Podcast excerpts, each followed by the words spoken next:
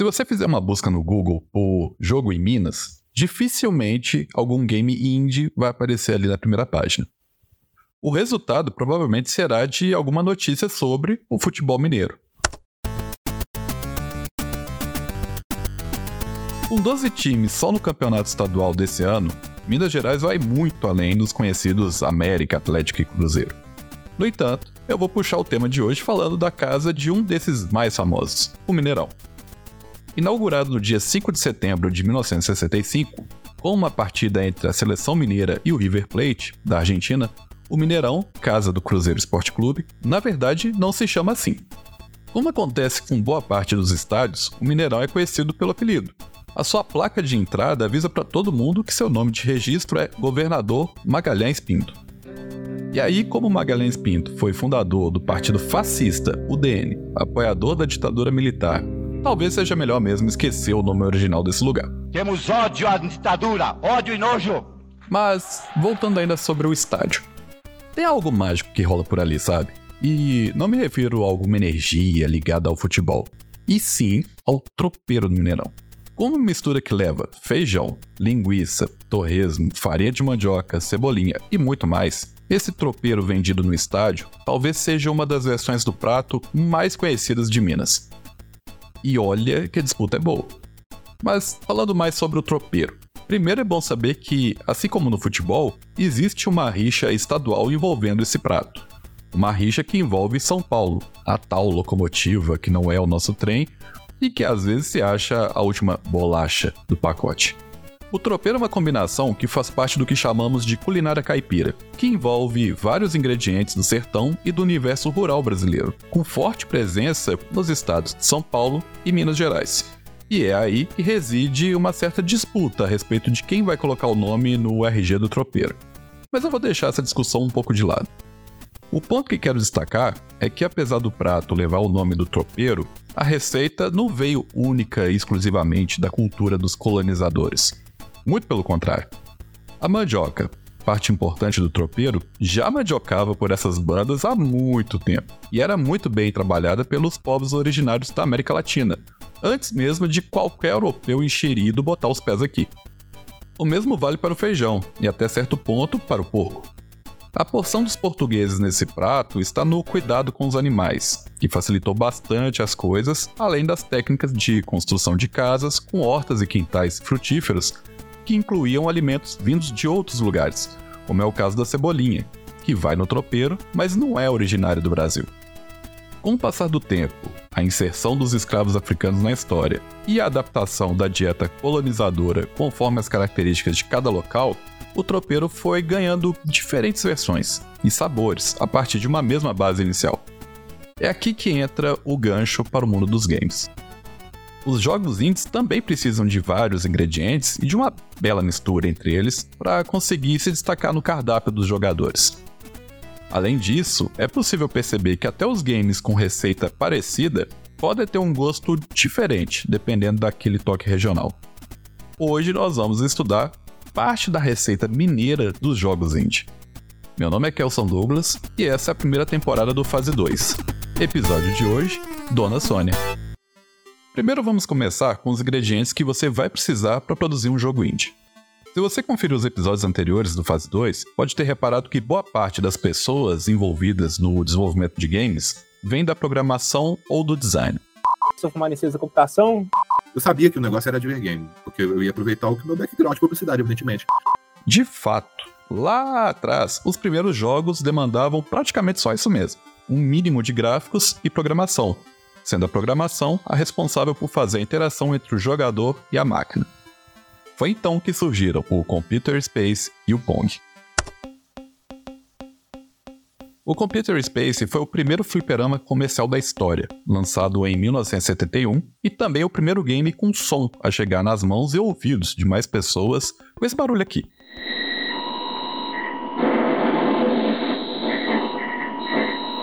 Pong, lançado só alguns anos depois, não trazia um som tão diferente assim, até o jogo ser levado dos fliperamas para os videogames domésticos. Na versão videogame, Pong fazia mais do que barulhinhos. O game produzia efeitos sonoros temáticos, como alguns para quando o jogador errava e até para simular uma torcida.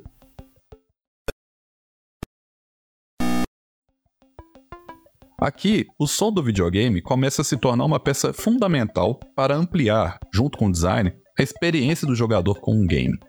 Ah, lembrando, você pode conferir a cara desses dois jogos, além de vídeos até um glossário desse episódio, lá no site podcastfase2.com.br. Dos anos 70 para cá, os videogames ganharam maior capacidade de processamento e, com isso, mais possibilidades sonoras e musicais, principalmente com o advento dos CD-ROMs algo que foi benéfico não só para o visual, mas também para a experiência sonora dos jogos. Não por acaso, a partir do final da década de 80 e início da década de 90, com a chegada da geração 16 bits nos videogames, e aí encabeçada pelos sucessos do Mega Drive e do Super Nintendo, diversos jogos ficaram conhecidos por seus universos, personagens e também por suas trilhas. Vídeo do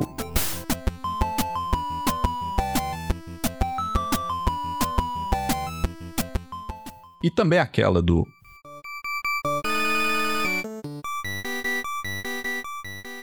Um sonoro caso de sucesso da chegada da Game Music, a música feita para os games, veio em 2011, quando a faixa Baba Yetu do game Civilization 4 se tornou a primeira trilha de um jogo a ser indicada e premiada com um Grammy.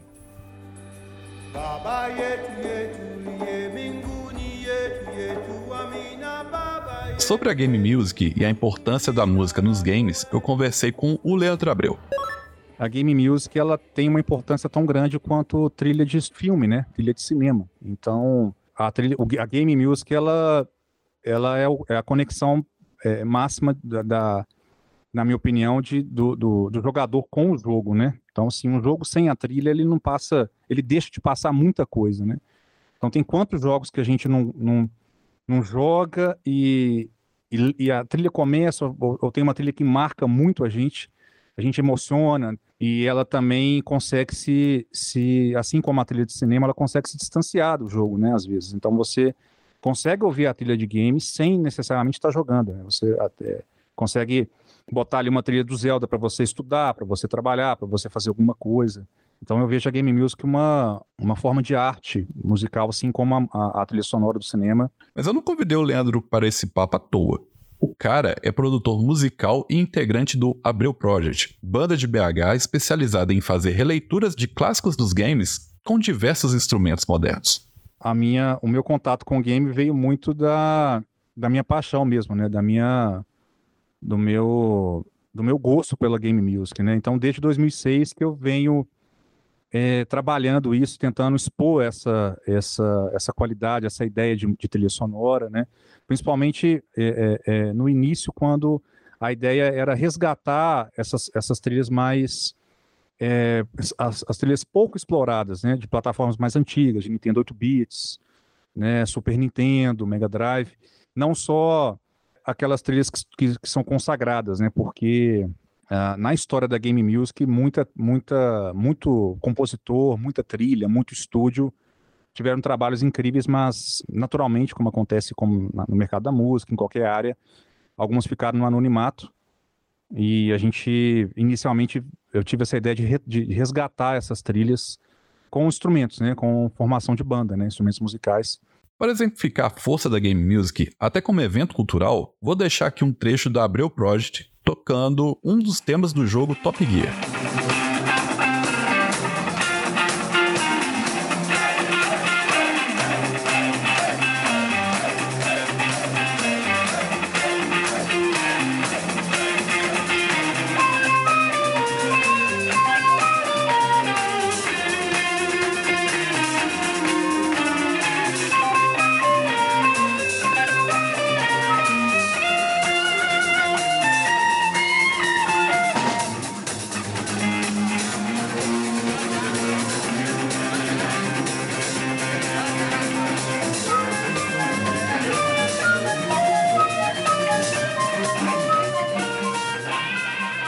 2009, eu assisti uma apresentação do Abreu em Belo Horizonte, abrindo a primeira passagem do Videogames Live na capital, um evento que colocava uma grande orquestra para tocar clássicos dos games em um Palácio das Artes lotado.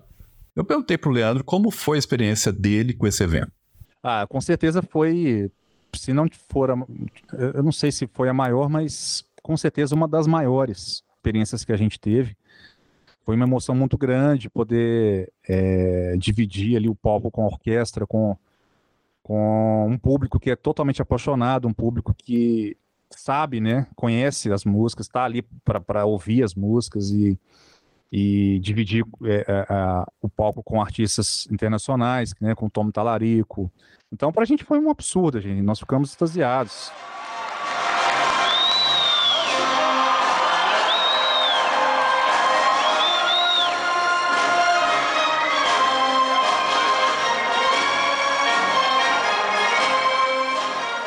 Para entender um pouco mais sobre essa questão envolvendo o estudo de música, trilha sonora de games e até de produções de faixas com toques regionais, eu conversei com o Rômulo de Paula. Sou Rômulo de Paula, sou ouro pretano, né, nascido aqui, criado. Sou músico e artista, assim, no geral, trabalho com algumas frentes dentro da arte, né, além da música. Pós-graduado pela UFOP, né, sou graduado em música, pós-graduado em música interdisciplinar, interdisciplinaridade. Né? E o meu foco de pesquisa dentro da estrutura acadêmica sempre foi é, trilha sonora de jogos, em, em alguns viés, tanto levando para o lado da composição e análise, quanto para estudos de caso, estudo sociológico, etc. Né? É, aqui no Brasil, esse estudo acadêmico de trilha sonora específico para jogos ainda está engatinhando. A gente não tem muito trabalho acadêmico em cima disso. Apesar de que a gente tem muito trabalho informal, né, não acadêmico em cima, sim. Mas dentro das universidades tem, tem se criado um movimento, sim, de música de jogos, né? É, eu conheço o pessoal da comunicação de, da Universidade de Juiz de Fora, se eu não me engano, que é muito forte nisso, tem, já tem dissertações de mestrado envolvendo é, trilha sonora de jogos e tudo mais. Tem um pessoal no Nordeste também trabalhando é, sobre isso. Na UFMG, nem tanto. É, na verdade, o UFMG eu não conheço ninguém que trabalha com essa linha de trilha sonora de jogos. Porém, é, conheço muito trabalhos envolvidos em trilha sonora de cinema, lá na UFMG. São bem parecidos, mas sim, no Brasil se tem uma preocupação com isso. Carrega também essa ideia de que essas composições elas mesclam com cinema, então são artes próximas, né, que os jogos hoje eles estão virando bem cinema, cinematográficos, né, os jogos que são lançados e agora e isso influencia muito nessa idealização de estruturas novas, de compositores novos. Então, se a gente procurar, a gente tem um, uma produção acadêmica que está acontecendo no Brasil relacionado ao estudo de trilhas sonoras para jogos, específico mesmo. E isso é muito interessante, porque é um mercado que 10 anos atrás aqui no Brasil não existia basicamente para músicos, né, de você sentar e criar uma trilha sonora de fato para um jogo, é, estudar a sonoplastia daquele jogo, enfim, era algo que os produtores de jogos careciam, você não tinha profissionais nessa área e hoje acaba que tem sim. Uma dúvida que eu quis tirar com o Romulo diz respeito à trilha sonora épica, aquela tipo as do Howard Shaw, da trilogia Senhor dos Anéis. A dúvida é a seguinte: por que conhecemos mais aquelas trilhas sonoras com tons nórdicos do que as produzidas em solo brasileiro, com o nosso tempero? Eu acho que a princípio é muita influência da, da, cultura pop desde a, sei, talvez desde a década de 80, né, com potencialização aí de possibilidades musicais, de gravação, de sonoplastia que a gente tem dentro dos filmes, principalmente de Hollywood, e influenciou bastante aqui essa ideia do do heroísmo mesmo, da, dos filmes de, de, de temática medieval, que teve alta justamente, como você disse, com o Senhor dos Anéis aí, é, a produção de jogos também que, que aqui, eu acho que a partir dos anos 2000, 2010 para frente, que começa a tomar força, ela é toda influenciada por, agentes exteriores, né? E isso acaba com que se cria uma cultura dentro dentro desse pensamento. Então, acho que a influência de fora é que gera tanto essa ideia de que a música, não só a música, mas toda, toda a arte que envolve ali essa cultura, ela chega para a gente como algo, primeiro, diferente, talvez melhor, é bem entre aspas assim, né, do que a gente está acostumado aqui, e isso faz com que toda essa produção, ela, ela cria um público aqui no Brasil que chega, vamos dizer assim, a ser devoto desse, de todo esse parâmetro.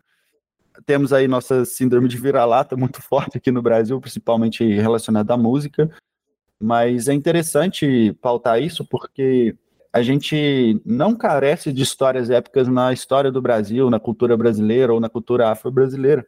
Então, acredito eu que a presença de compositores brasileiros, é, de jogos brasileiros, filmes, séries, enfim, é capaz de conseguir ir guiando a música para esse lado. Né? Mas a gente também tem um parâmetro que é muito importante pensar, é que a trilha sonora musical, pegando o recorte que eu estudo, né, que são jogos épicos, etc., eles são pautados muito na música romântica, o período romântico europeu, europeia, que é onde surge a ideia da, da música com narrativa mais forte, assim, que a gente chama de música programática. E isso é muito importante porque a nossa música aqui no Brasil, ela carece de estruturas de narrativa tão fortes, é, como foi desenvolvido lá, né, por conta das óperas, por conta de, de todo esse quesito de que a música ela conta uma história e, juntamente com aquilo que vem acontecendo com outra arte. Então é um, é um pensamento muito interessante, eu acho que até um, um ponto inicial para alguma pesquisa relacionar histórias, contos, causos brasileiros, por exemplo, com a estrutura musical. Então acho que talvez daqui a alguns anos sim ganhe-se força nesse sentido, de compositores brasileiros dentro de histórias brasileiras, é, para criar conceitos épicos com as estruturas musicais que a gente tem. Eu perguntei para o Rômulo se o Vila Lobos seria um bom exemplo de compositor brasileiro clássico com essa pegada de narrativa em suas músicas. É, o Vila Lobos, ele tem um pouco sim da, dessa ideia de narrativa e tal, né? Você, você tem temáticas envolvidas com a música dele, não só Vila Lobos, alguns outros também. Mas o Vila Lobos, por exemplo, ele tem uma mescla muito grande da música europeia com a música dele, né? Ele tem as baquianas, etc e tal. Não que isso seja negativo. É, ele conseguiu dialogar a música brasileira programática é, mundialmente, né? Mas tem que se entender que o nosso contexto hoje de produção musical para trilha sonora de jogos, ela não esbarra tanto nessa produção a, a sentido ali como o Vila Lobos fazia, que ele fazia algumas óperas, etc, né? Então, acho que é mais pensar numa confluência mesmo de como estruturar é, a nossa música para apresentar para os jogos. E é até uma, uma boa saída para que a indústria de trilha sonora de jogos aqui no Brasil cresça. Eu acho que é interessantíssimo isso. Falando de narrativa, outro ingrediente básico para qualquer culinária de indie game é o roteiro. Mas para falar sobre isso, eu vou voltar só mais uma vezinha no tempo.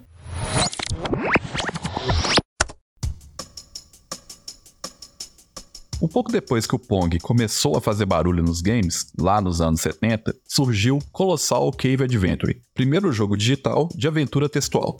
Eu explico o que, é isso.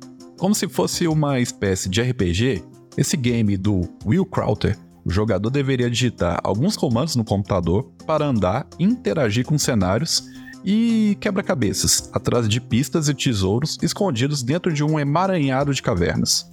Dá para dizer que o Colossal Cave Adventure correu para que os clássicos point and click da LucasArts pudessem voar. Décadas depois, em 2021, o indie game Hades também fez história ao levar para casa um Uga Award, prêmio dado desde 1953 aos melhores trabalhos e realizações de fantasia ou ficção científica do ano anterior. Foi a primeira vez que um videogame participou dessa premiação. E já em 2023, Dr. Schoenheis está incomodado? Essa infecção por fungos é possível, mas não em humanos. Sim, fungos não sobrevivem se a temperatura interna do hospedeiro for acima de 34 graus. Atualmente não há motivo para os fungos evoluírem e suportarem temperaturas mais altas, mas e se mudasse? E se, por acaso, o mundo ficasse um pouco mais quente? É, isso é um motivo para evoluir. Se um gene evolui e um ascomiceto, a cândida, o ergo, cordyceps, aspergilos, qualquer um pode adquirir a capacidade de penetrar no nosso cérebro e assumir o controle não de milhões de nós, mas de bilhões de nós. Bilhões de marionetes, mentes envenenadas, transfixados em um único objetivo comum. Espalhar a infecção para todos os humanos que estiverem vivos da maneira que for necessária. Ainda que tenha diversas controvérsias em seu entorno, o Last of Us se tornou um excelente exemplo do poder das histórias contadas nos jogos, sendo um sucesso não só nos games, como também na TV com a adaptação feita pela HBO. Algo que fez ampliar ainda mais a base de fãs de Ellie Joe. Sobre roteiro de jogos, eu continuei conversando com João Brant, do Game Dandara, que foi muito bem recebido, inclusive por conta de sua história. Então, a gente, eu, eu Lucas, a gente sabia que a gente não era escritor, né? A gente tinha muito medo disso, de fazer uma coisa assim, cringe, de fazer um negócio pretencioso, fazer uma coisa pretenciosa também. Que tinha lá, né, as referências e tal. Tem tudo um, tem tudo um ar de, de posso ser pretencioso com isso se eu quiser. Então a gente não, não tinha horror disso. E outra coisa é a gente que a gente começou Dandara na adaptação histórica, a gente parou, né? Virou Dandara trazendo a referência Dandara, mulher guerreira tida como um dos principais nomes da luta negra no Brasil. Foi uma personagem fundamental na construção e no comando do Quilombo dos Palmares, marco da resistência contra o regime escravocrata no Brasil e que existiu e resistiu como quilombo por mais de um século na capitania de Pernambuco, onde hoje é o estado de Alagoas. Teve essa sacada de trazer uma referência, trazer a, a simbologia dela e não falar sobre. Porque se a gente fizesse uma adaptação, a gente também tinha um problema, adaptação histórica, de falar da escravidão de uma forma ruim. Que o, o Brasil, ele. Ué, o Brasil tem um problema com a escravidão ainda, né? Não resolveu nem um pouco desse problema. E a gente é, precisa melhorar isso quanto antes, assim, para a gente conseguir ser um país. Mas a gente, para fazer isso, a gente precisa de uma pesquisa muito foda. E a gente decidiu que fazer um jogo muito bom e fazer uma pesquisa muito forte ao mesmo tempo para nós dois ia ser muito pesado. Então a gente ficou só no jogo mesmo. É, e essa, essa sacada das referências, trazer referências não só do Dandara, mas Belo Horizonte, Tarsila do Amaral. A Tarsila do Amaral foi uma importante artista plástica brasileira do movimento modernista, responsável pela obra Abapuru, que aparece em um determinado momento do jogo. Um monte de coisa para compor nossa narrativa foi, foi o que deu é, foi o que foi a sacada, né? Então a gente também não escrevia muito, era muito história contada no background, pela aparência das personagens, pelo nome delas, pelo nome das coisas, é, pequenas frases, tudo assim. Agora, vale dizer que o roteiro de Dandara não surgiu com essa brasilidade toda desde a sua primeira versão. Isso mesmo, é, quando a gente fez o Dandara, a primeira coisa que a gente pensou foi um, jogo com um cara um cara lá no, no espaço que não tinha gravidade, fuzilando alienígena, né? Sei lá, e sei lá, defendendo a Terra, assim, a gente pensou num negócio, sei lá, eu não sei de onde que a gente pensou isso, mas é que acho que talvez a gente começou a ver, a apreciar filme brasileiro e conversar sobre isso, ver coisa brasileira, ver álbum brasileiro e dizer que a gente tem nossas coisas próprias, assim, que não, não é os Estados Unidos, né? Aí a gente falou, não, a gente vai fazer a mesma coisa que tá todo mundo fazendo. Se a gente fizer uma coisa, vamos partir para a brasilidade como forma de se destacar, né? De, de ser punk, sei lá. Mas aí gente, com isso a gente vai aprendendo que tem sua importância também, não é só para se destacar. Tem sua, seu valor por si só, assim. Eu pedi pelo zap para a Luana Simonini me falar um pouco sobre o processo de criação de histórias.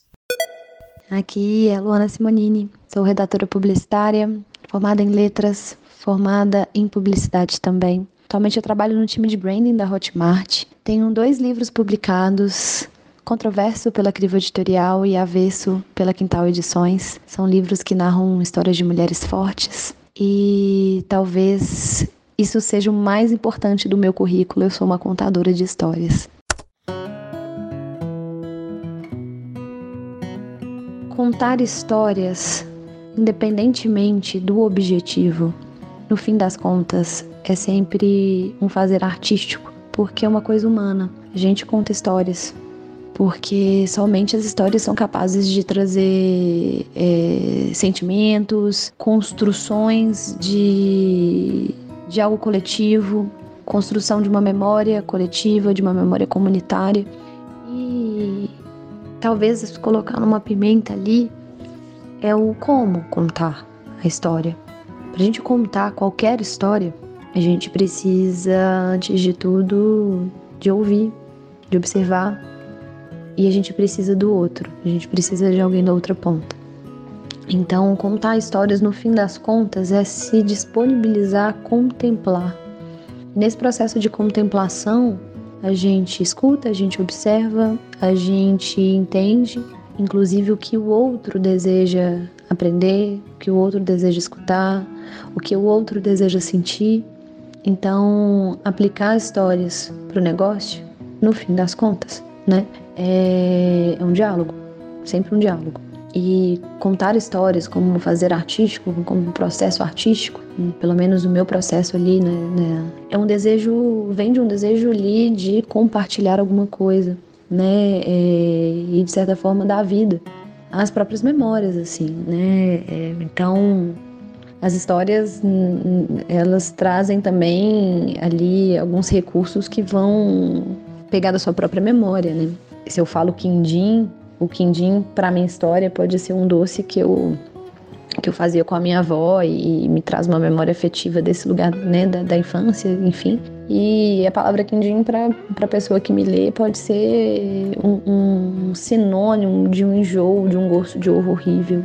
A, as histórias elas têm esse poder porque no fim nunca é só sobre a gente, né? Uma história nunca é só sobre a gente, é muito sobre quem lê também. I'm sure my mom was just trying to protect me.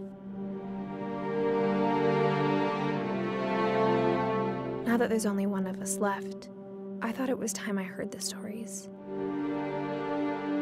E esse já é um gancho, né, para essa outra questão, assim, de como trazer quem a gente é para essas histórias. Nenhum escritor escolhe uma palavra à toa, né? Então é como uma pintura ali, né? Você não vai escolher uma cor é, gratuitamente. Então, o processo de trazer uma característica muito, muito sua, muito própria, vai muito da sua relação com a palavra. A matéria-prima de, de um contador de histórias é o que ele faz enquanto ele não escreve, né? O que ele consome enquanto ele não está ali escrevendo, trabalhando. É como ele contempla a cidade onde ele vive, é, qual que é o hobby, o que ele assiste, quais são as referências artísticas, o que ele gosta de comer. Porque a história vai ser sempre esse convite que, que a gente descreva um sentimento ali daquele momento do personagem, né? E só que aquele personagem vai trazer é, o que ele sente a partir do, da sua própria bagagem enquanto escritor. Alan Wake. Oh God, I am your biggest fan. This would make a wonderful setting for a book. We're supposed to be on vacation, Alice. I wish you a good stay in my cabin. I'll come by later to check how you've settled in. Agora, como fazer isso a seu favor é permitir que as suas memórias ali e, e, o que você faz enquanto você não escreve apareça nessas peças. E já que a Luana trabalha em uma grande empresa de tecnologia, com escritórios em diferentes lugares do mundo, eu aproveitei para conversar com ela sobre um tempero importantíssimo aqui para nossa receita. Trabalhar de forma assim remota em processos criativos deixou de ser desafiador, assim, porque o que a criatividade precisa não é de presença física, é de presença. O, a, o processo de criação, né, em, em condições remotas, assim, né, é um processo de criação que acontece, porque ele precisa de todo mundo estar presente mesmo, é, presente e dar atenção.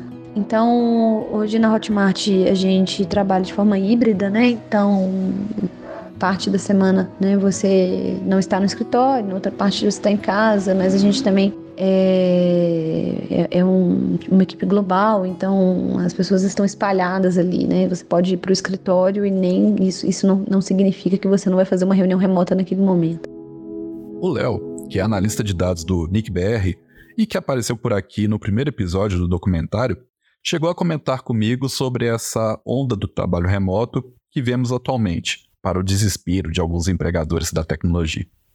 Com a pandemia, o trabalho remoto aumentou, né? ainda que com um viés, né, que o trabalho remoto ele vinha aí com era mais característico de ocupações mais qualificadas, né? Não é para o total da população é, é, é, até um número relativamente baixo, mas de fato fez com que se as pessoas pelo menos não saíssem, se mudassem, né, ficar para outras cidades menores ali, e que nessas cidades havia é, conexões de qualidade. Eu mesmo aqui, um exemplo pessoal, né, uma quase anedótico, é na pandemia eu ficava entre São Paulo e uma cidade do interior, uh, aqui de São Paulo, e a conexão de lá não devia em nada a que eu tenho aqui em São Paulo e era completamente em fibra ótica. Agora, um efeito ainda pouco discutido sobre a ampliação do trabalho remoto é a importância disso para a abertura de possibilidades para quem sonha trabalhar com tecnologia e cultura digital em cidades do interior. Por muito tempo era inimaginável morar no interior trabalhando na capital paulista. No entanto, graças à tecnologia e aos avanços da sociedade, esse tipo de relação já é bem comum. Mas será que é possível aproveitar os benefícios do home office e trabalhar na capital morando aqui no interior? É possível morar no interior e trabalhar na capital. Aqui eu tenho muito mais tranquilidade, muito mais segurança né, no meu dia a dia, tenho muito mais qualidade de vida. Fora a questão do trânsito, né? Não tem aquele estresse de ficar tantas horas ali no trânsito para se deslocar para qualquer canto da cidade. A abertura para que pessoas de fora da capital possam trabalhar na indústria de jogos digitais através do trabalho remoto, seja para empresas de fora da cidade ou vendendo seus produtos online, é o tempero da nossa receita de indie games mineiros. Isso porque o mercado não se desenvolve apenas com pessoas e ideias da capital. A gente tem trabalhado com jogos educativos, a gente manda joguinhos aí para o estrangeiro para ensinar matérias de escola para criançada. Essa é a Bárbara. Eu me chamo Bárbara e a minha percepção é que a minha jornada com games aí é uma jornada de uma vida inteira. Eu posso dizer mais ou menos que isso começou quando eu era criança, né? Eu jogava videogame com meu irmão, o Rinaldo, que também é meu sócio, né, no nosso estúdio eu lembro assim já da gente muito pequenininho jogando tipo Dia do Tentáculo, que era aqueles adventure games, e a gente ficava maravilhado com a arte, com os diálogos, com os roteiros. Mais tarde vieram aí os RPGs, né, Chrono Trigger e tal. E por causa dessa paixão aí que a gente teve nesses RPGs, a gente acabou caindo lá no RPG Maker. O RPG Maker é um programa bastante intuitivo e gratuito, onde qualquer pessoa pode, como o nome indica, fazer o seu próprio jogo de RPG. E apesar de que essa época de criança a gente não chegou a fazer nada que pudesse ser chamado de um jogo, a gente acabou fazendo várias coisinhas que a gente via em jogos que gostava.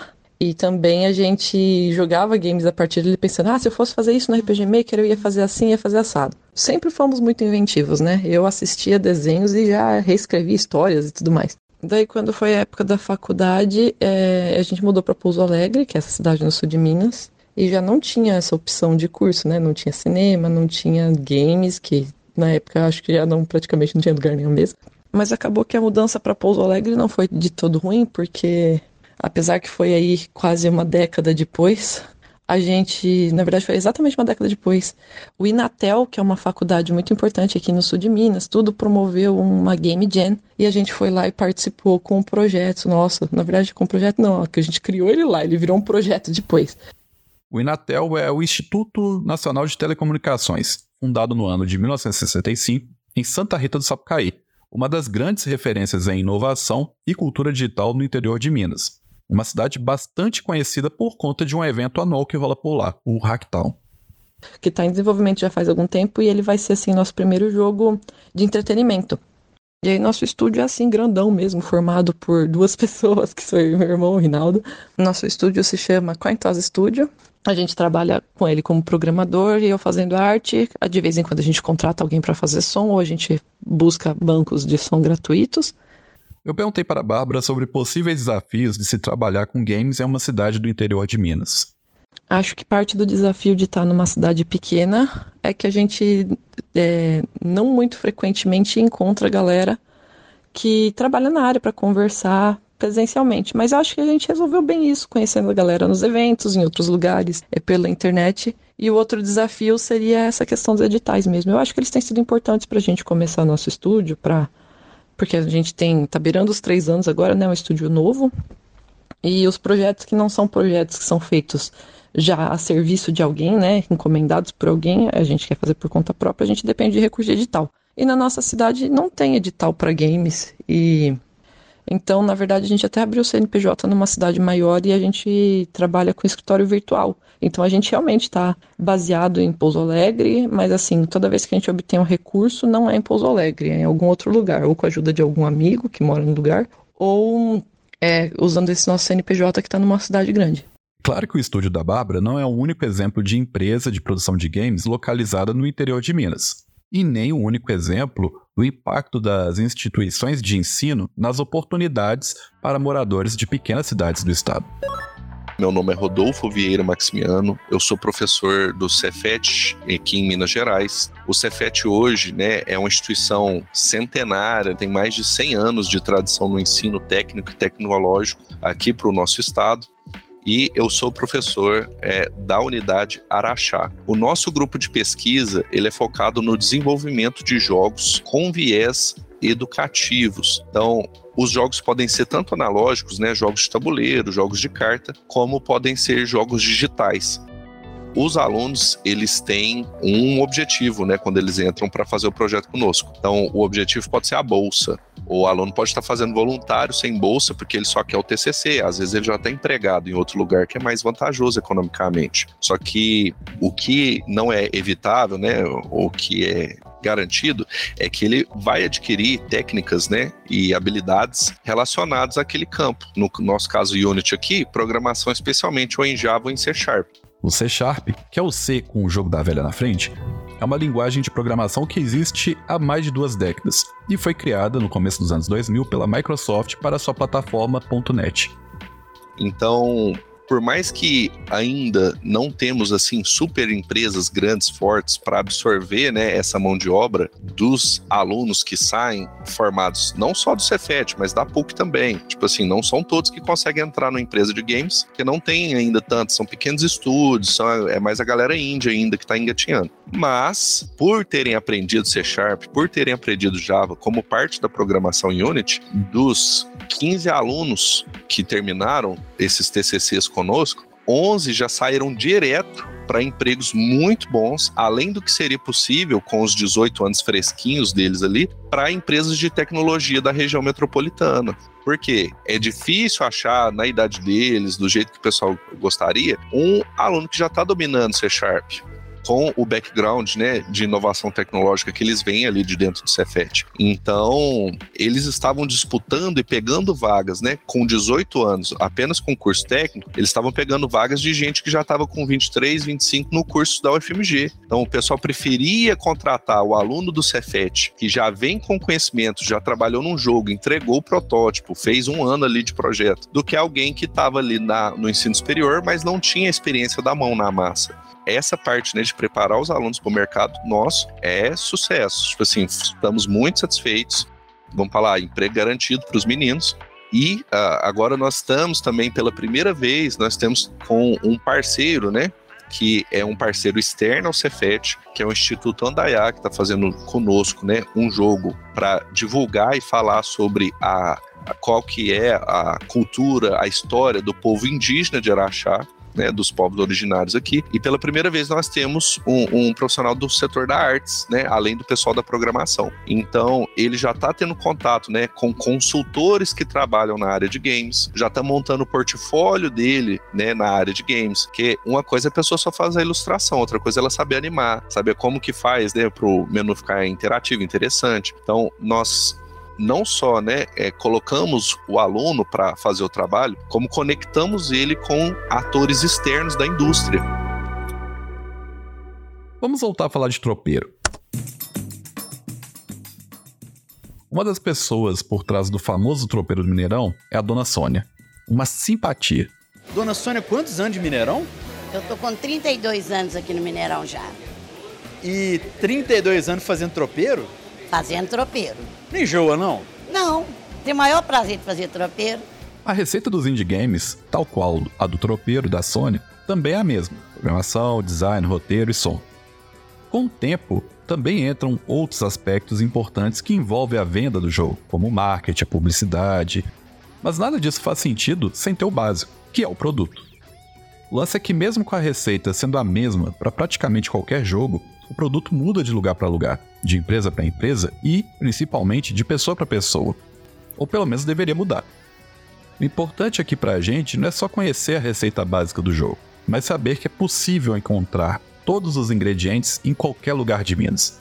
E saber que existem produtores capazes de trazer o tempero da sua região, da sua história, para o prato. Mineiro dá jeito para tudo, não dá? Ah, dá demais. Não dá jeito para tudo. E aí vai fazendo, né? não vou andando conforme a música aqui dentro. E o prazer que eu tenho de fazer o tropeiro é que chegar, pegar a marmita e comer e falar, nossa, tá bom demais.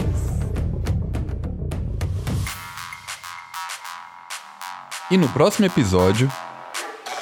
Para bancar meu próprio estúdio, cara, eu dava aula à noite nas universidades. Só foi possível para mim fazer jogos porque eu tinha uma outra fonte de renda. Cara, e o que a gente fazia era uma coisa assim, sem noção, né? Porque não sabia nem fazer orçamento. Tipo assim, a gente não tinha um projeto que consegue dar sustento financeiro para a empresa. O Indie Game The Movie, que a gente vê, em retrospecto, talvez tenha feito mal, mas fez o bem de, de falar de, de alguma coisa. Os mecanismos que a gamificação usa, né? Eles são extremamente benéficos, até um certo ponto. A gente sabe disso hoje, né? Naquela época, né, a gente não, não tinha ideia disso, né? A gente começou a fazer um joguinho pro Chico Bento, um joguinho de realidade virtual pro Chico Bento. Teve um joguinho de futebol, tivemos outros projetos interessantes meio caminho, coisas que iam, iam dando para levar, levar a finança da empresa aos poucos. Quando chegou 2020, a gente ainda não tinha terminado o jogo com a Maurício de Souza. Aí, cara, 2020 foi um ano duro para todo mundo, né, cara? Pandemia. Minuto do empreendedorismo. Tá desempregado no Rio de Janeiro? Então faz o seguinte, arruma 10 reais emprestado, vai para Central do Brasil amanhã e compra uma mala de água mineral e meio saco de gelo. Pega tudo e vai para Copacabana, cedo. Chegando lá, lá se vende uma água por 4, 5 reais. Vamos considerar que tu vai vender tudo a 4 reais e vai tomar duas águas. São 10 águas para vender a 4 reais, são 40 reais, tu investiu 10, são 300% de lucro. Ou seja, meio saco de gelo na lomba, queimando seu ombro, enquanto você segura ele em Copacabana. Vai derreter em pouco tempo. 10 reais não compra o fardo d'água e o meio saco de gelo.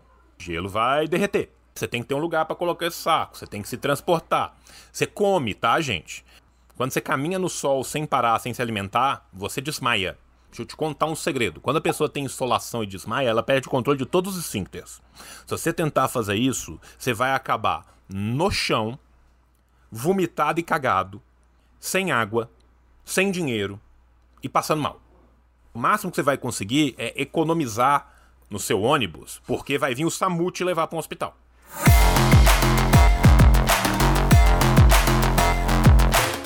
O Fase 2 é um podcast independente que conta com o apoio da Rádio Inconfidência e da empresa mineira de comunicação, AMC. Esse episódio usou áudios de Skunk, Ultimate History of Video Games, Christopher Tim, Sonic, Super Mario World, Abrel Project, Videogames Live, Sinfônica Brasileira, Howard Shore, HBO Max, Radar do Interior, What Remains of Edith Finch, Alan Wake e Boteco 98. Aproveite e siga o Fase 2 no app da Rádio Inconfidência, no Spotify, Deezer, Amazon Music, YouTube ou no seu agregador favorito. Ah, e deixe 5 estrelas para esse episódio. Faça o produtor de conteúdo independente mais feliz. Grande abraço!